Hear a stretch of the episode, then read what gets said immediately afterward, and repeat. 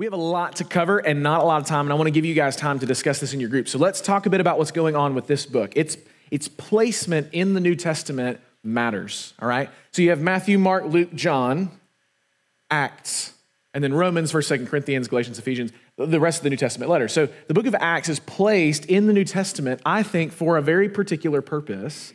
From, from ancient church history, that's been the order of the New Testament. We have the Gospels, the story of the ministry of Christ. We have the New Testament letters that talk about the kind of goings on of the church in the world. And right in between, we have this transition book, the book of Acts, that moves us from the ministry of Jesus to the ministry of the body of Christ, right? So that's instructive for us because as Jesus works and completes his work in a sense, his body extends that work into the future. And so the book of Acts has this really kind of linchpin book for us. Now, who wrote the book of Acts? We, we know and have pretty good scholarly consensus that Luke, the physician, uh, a Gentile and a companion of Paul the Apostle, is the author of both the Gospel of Luke and the book of Acts. And so you can think about Luke and Acts as kind of a, uh, a, a two part story, um, maybe like a original and a sequel uh, that are tightly connected. So, maybe another encouragement for you as we think about studying through the book of Acts, you may be encouraged or helped by reading through the Gospel of Luke. Because the more you understand the Gospel of Luke, the, the more you'll see Luke kind of do some things in the book of Acts that will be familiar to you, right? It's kind of like watching like the second Harry Potter movie, right? You can watch it and figure things out and you kind of understand who the characters are, but there's something in that first movie that's important for you to grasp that will help you better understand the second movie. And so it's the same with Luke and Acts. Again, he was Paul's companion. So he's traveling with Paul on his missionary journeys, writing some things down and, and telling the church about it. So the story of Acts is the story of what Jesus is doing through the apostles and thus the church by the power of the Holy Spirit. That's what's going on in the book of Acts. So so, for this morning, our goal this morning is just going to be introducing Acts. Uh, what, what's going on in this book? Why is it important? It's a dramatic telling of the birth of the church, which means it's also the dramatic telling of the beginning of persecution of the church. And in light of that persecution, the salvation of believers.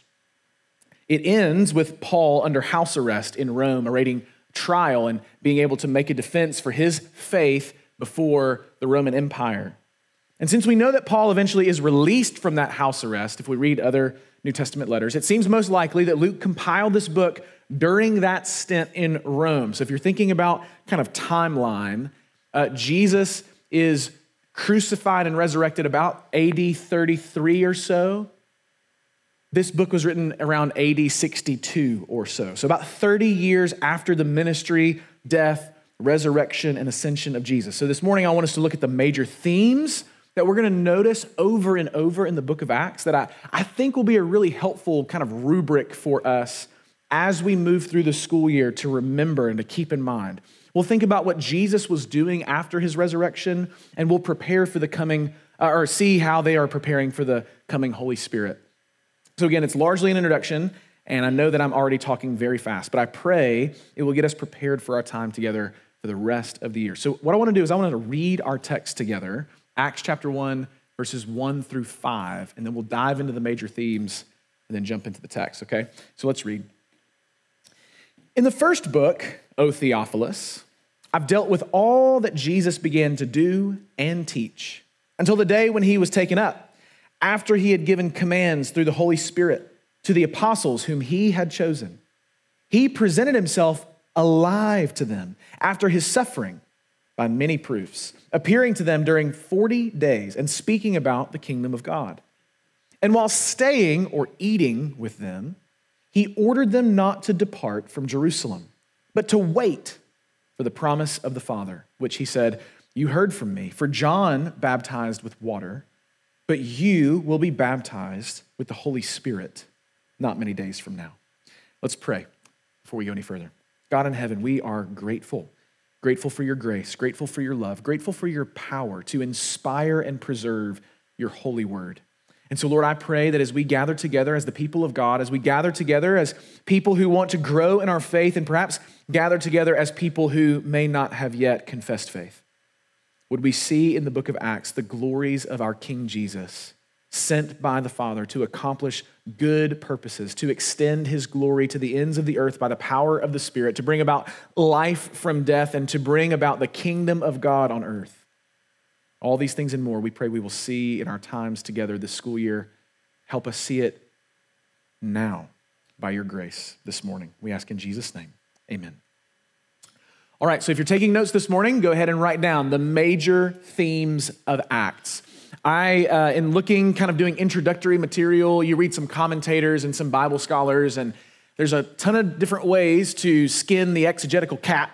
And uh, you'll hear a whole or read about a whole different host of ways to kind of chop up this book. How do you make sense of it? What's the outline? What's the structure? What are some major themes that we see Luke uh, bringing about over and over again? And I was just thoroughly convinced. So I'll give credit where credit's due. There's a, a New Testament scholar named Patrick Schreiner, lives in Kansas City, Missouri, and his commentary on Acts lays out these seven major themes that present a cycle that I think is just really persuasive. So this is not original to me.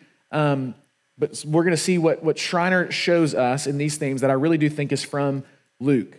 So if the Gospel of Luke is all about, as it says in verse 1, all that Jesus began to do and teach. So, so Luke is saying, hey, in the first book, my gospel, I told you about all the things that Jesus began to do and teach. Then the book of Acts is all about what he continues to do and teach. That means the works what he does, and the words, what he teaches, are both powerful and effective. So, here is the list. Here are the seven themes that I think you and I are going to see over and over again. Number one, the Father orchestrates. God the Father orchestrates. We see all kinds of seemingly random circumstances that happen in the book of Acts. The first major section of Acts focuses largely on the ministry of Peter, while the second section of Acts focuses more on Paul.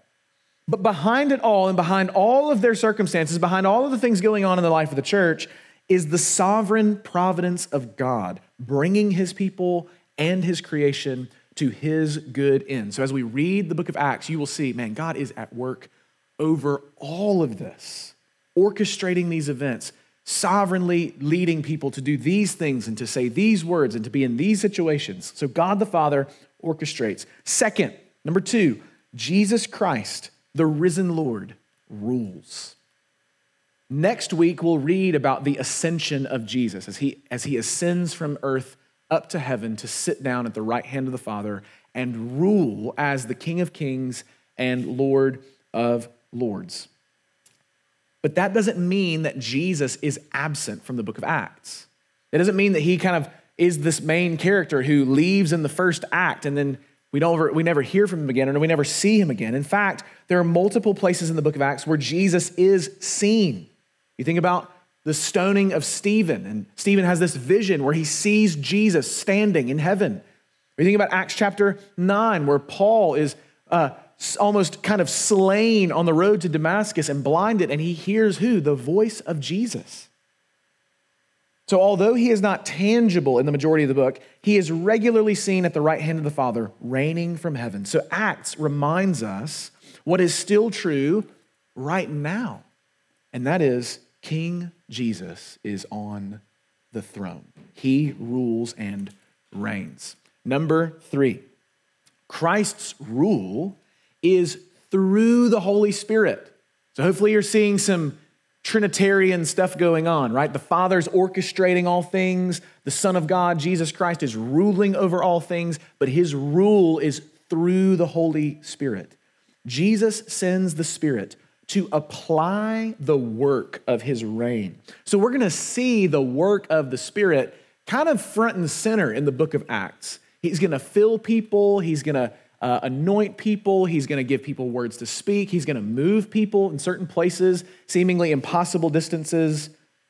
But he does this in three major ways. First, we're going to see the Spirit at work in the salvation of sinners. He is the one who brings life out of death because he applies the work of Jesus to those who need salvation. Number two, the Holy Spirit is at work applying the rule of Christ in the formation of the church. So, as we read the book of Acts, we'll see the Spirit bringing these people together for the sake of communion and fellowship and mission. And that's the third thing. So, He saves sinners, He forms a church, and He sends witnesses out on mission. So, He feels like the Apostle Paul and Barnabas and sends them out to go share the gospel to those who have never heard. We're going to see the Spirit a lot at work in the book of Acts. Number four, the Spirit causes the word to progress. So, the word of God, as we read the book of Acts, is proclaimed by the power of the Spirit, and then things happen. Like things happen when the word is proclaimed in the power of the Spirit. We'll see over and over and over again that the Word of God and the Spirit of God are always working together in the book of Acts to produce God's intended results. And that's instructive for us as believers because we live under the same rule of Christ. We have the same Word of God, and we're empowered by the same Spirit of God. So when you and I go out into the world to make much of Jesus and to glorify him with our lives and to share the good news of the gospel, we can trust that the Spirit will be at work when the Word is present because these things are always together Word and Spirit. Fifth, the Word and Spirit bring salvation. The Word and Spirit bring salvation. As we read through the book of Acts, the major purpose we see in that work of the Word and the Spirit is the salvation of sinners, those who were far from God being brought near, those who were running headlong towards sin being transformed into new creations, those who were Gentiles running away from God, having no knowledge of God, meeting Him through the Word and having their eyes opened by the Spirit. Sixth, these believers form the church. So again, these themes are, are kind of pulled from the work of the Spirit, right? But, but we're going to see these Christians, these followers of Jesus, or followers of the way, as Luke says sometimes in the book of Acts, gathering together to become these communities, these fellowships, these, these families of faith. So as the Spirit saves sinners, he doesn't save them as individuals to leave them isolated in a world that hates God. He creates a community of saints who will serve as outposts and embassies of the kingdom of God. Which leads us to number seven. That church continues to witness about the triune God to the ends of the earth. So, from that church, believers are sent to share the good news of the gospel. And what is the good news that they share? There is a God who orchestrates all things, and his son, Jesus Christ, rules over the universe as King of kings and Lord of lords. And by the power of the Holy Spirit, we bring this word to you. And those sinners who get saved, and those sinners who are saved form churches. And those churches then send out more people to go share the good news of the gospel. And what do they share? There is a God in heaven who orchestrates all things. He's sovereign over all things, and his son, Jesus Christ, rules. Do you see the picture here? It's this cycle that over and over we will see in the book of Acts God at work, Father, Son, and Spirit, to bring about salvation from sinners, to form churches who are sent on mission to proclaim his glory. So keep your eyes open as we read together for these themes, all right? Okay, now let's get into the text before us. So, Point number two. You already have seven. Now let's just go to two. What was Jesus doing? All right? WWJD. You know, what was Jesus doing in these 40 days between his resurrection and his ascension? Well, Luke wants to tell us, but he starts by telling us who he's writing to. He says, In the first book, O Theophilus. Well, who is Theophilus? maybe instructive or helpful for us to know who this book's being written to. And commentators are split on whether or not Theophilus was actually a historical person. It may well have been. It could have been a, uh, a Gentile patron, somebody who kind of supported Luke in his ministry financially or in other ways.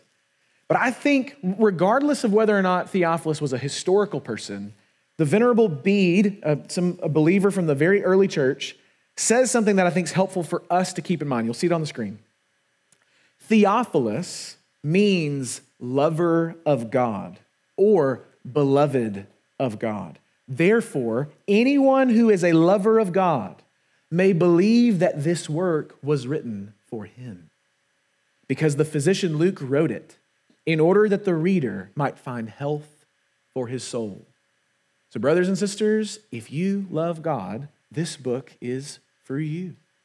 If you are beloved by God, then this book is for you. Now, Luke ends his first book, his gospel, with the resurrection, the promise of the Holy Spirit, and the ascension. And we're going to see that repeated here in Acts chapter 1. So, through the Spirit, as the text tells us, Jesus was instructing the apostles, right? He had given commands through the Holy Spirit to the apostles whom he had chosen. Remember, what was Jesus' relationship to these disciples who were now calling apostles? In that culture, he was their rabbi. He was their teacher. He was the one who modeled for them what the good life was like. And he was the one who taught them what the good commands for a blessed life were. Now they're going to follow his teachings and his example. And he did this for 40 days, Luke tells us. Now that's significant. That's a significant number and a significant time in Scripture. Now think about it. Moses, spent 40 days on Mount Sinai receiving the law in the Old Testament, preparing to lead Israel into the promised land. Elijah in 1 Kings went to Mount Horeb on a 40 day journey to be prepared to continue his ministry as a prophet in a land that hated God, that ran after false idols. Jesus spent 40 days in the wilderness as a preparation for his ministry on earth. So these apostles spending 40 days with Jesus means they are being prepared for something very, very significant. What was Jesus teaching and showing them? Well, I think we can answer this a couple of ways. First, I think Jesus is teaching them about the reality of his resurrection, right? It says that he uh, presented himself alive to them after his suffering, that is, after his cross. We don't just believe in the idea of resurrection as some fanciful thing that inspires us to live a certain way. No, Jesus suffered, Luke tells us. He died on the cross for sinners like you and me, and he rose from the dead, physically, tangibly, really, historically rose from the dead. The truth of the resurrection of Jesus will be the foundation of much of the apostles' teachings in Acts. So he's teaching them about the reality of his resurrection. Second, he's teaching them about the kingdom of God. That's what Luke tells us very clearly here for 40 days, speaking about the kingdom of God. Now, uh, I don't have this on the screen, but you just listen. You can write this down. This is also not from me. This is from a man named Graham Goldsworthy and other folks. What is the kingdom of God? Well, a, a short, helpful definition is that it's God's people in God's place, under God's rule, enjoying God's blessing. All right, I'm gonna say that again. What is the kingdom of God? It's God's people in God's place, under God's rule, enjoying God's blessing. So Jesus is sharing with the apostles the mission of God to redeem a people for himself and to establish a kingdom that will extend from sea to sea, that will extend to the ends of the earth. And that teaching that Jesus already began in the Gospels and now continues now in these 40 days of preparation will be what they proclaim when they go to the nations and, and share what is this God up to? What is he doing? Well, he's establishing his kingdom. But third, I think Jesus is teaching the apostles how to read their Bible. Now, in order for us to kind of glean this, hold your place in the book of Acts and skip back to Luke chapter 24. Again, the more we understand the Gospel of Luke, we're going to be helped and instructed on understanding the book of Acts. So in Luke chapter 24, we're in the section where Jesus, who has resurrected from the dead, has appeared to his disciples and he's teaching them, he's admonishing them, he's encouraging them. So find with me Luke 24, verse 44.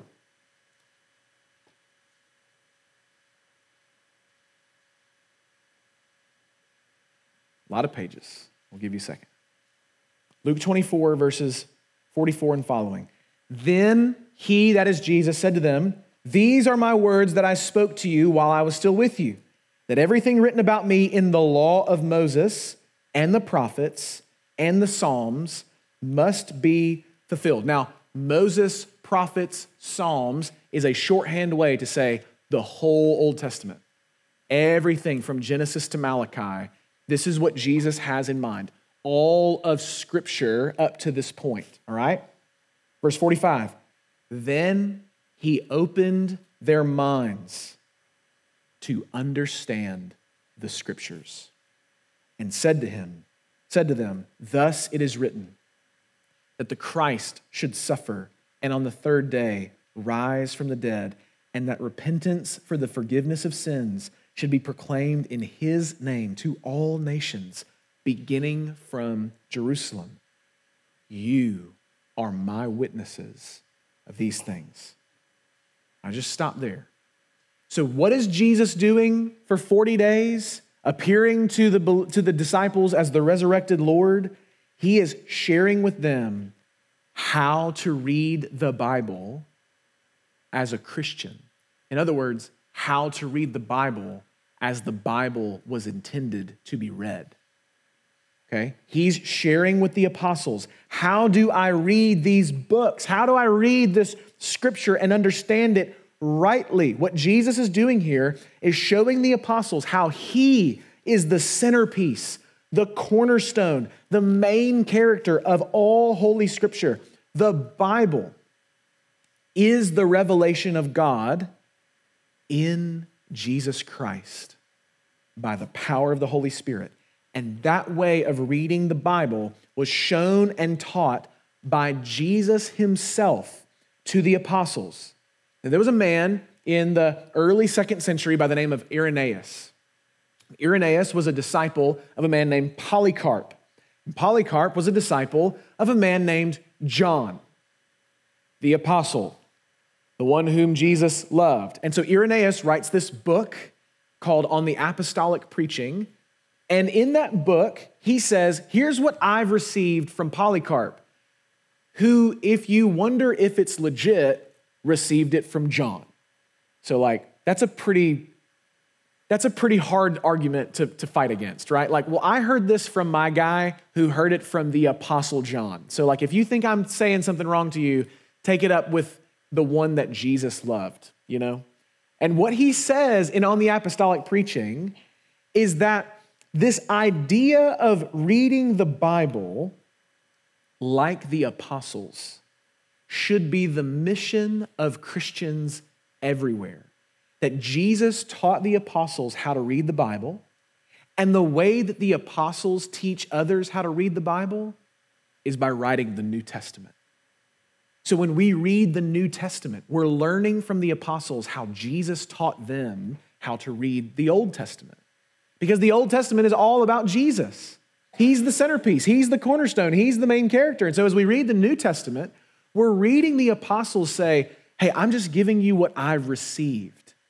And who did they receive it from? They received it from Jesus Himself. That will be instructive for us when we read in the book of Acts the sermons of the apostles the way that they proclaim the gospel, and the way that they use the Old Testament to do it.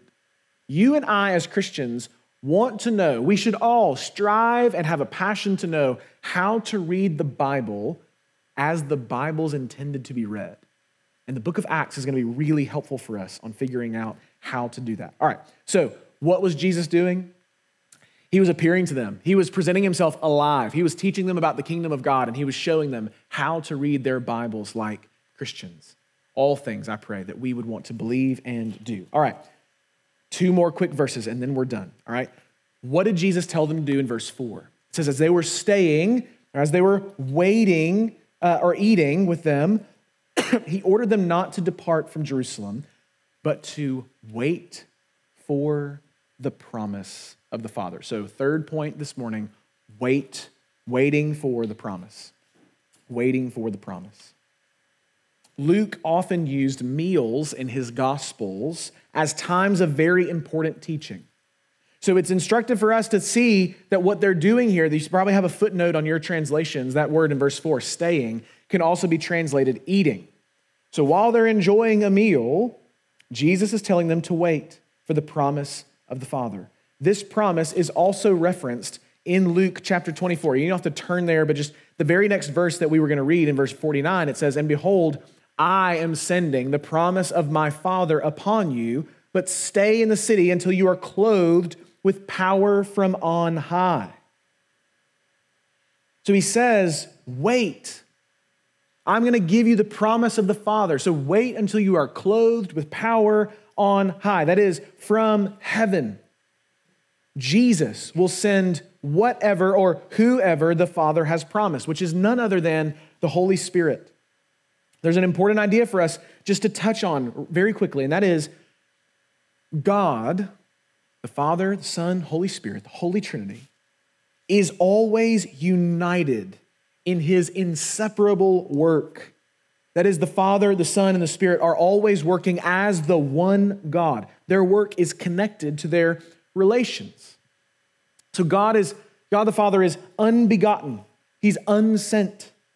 The Son is eternally begotten of the Father. He's the only Son from the Father and sent by the Father into the world to save sinners. And the Spirit, as we see here, is promised by the Father and sent by the Son. So there's this double sending of the Spirit by both the Father and the Son. It's promised in places like Isaiah 32 and Joel 2 28 and 29. I don't have time to read these verses, but these are prophecies that the Spirit would be given and poured out on believers. That is, the Spirit is coming to empower believers in a new way now that the resurrected Jesus is ruling from on high.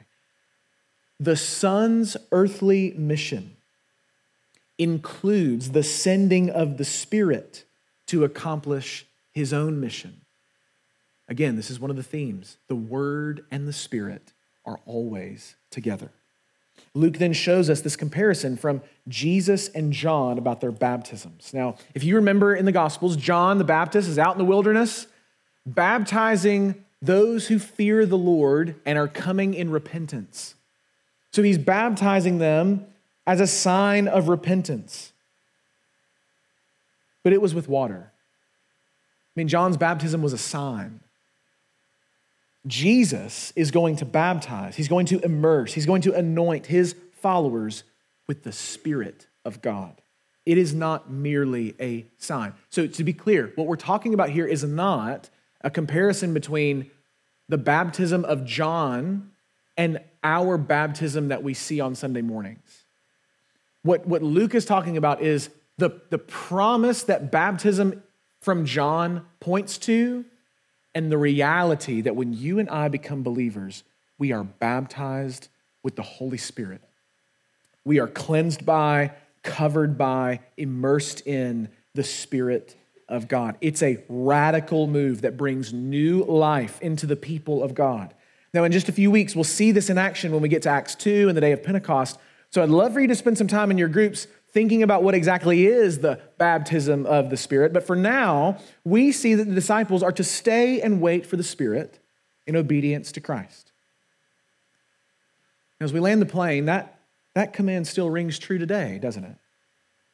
I cannot, you cannot obey the word of God apart from the Spirit. You can't. You can't go your own way. I can't truly follow Jesus apart from His Holy Spirit at work in me. And neither can you. So, as we come to a close and prepare to spend, I pray, some good time thinking through the book of Acts, consider Am I waiting for the Spirit? Or am I working and moving in my own power, in my own circumstances, with my own wisdom, in my own strength? Student, if you're a believer, you have the Holy Spirit.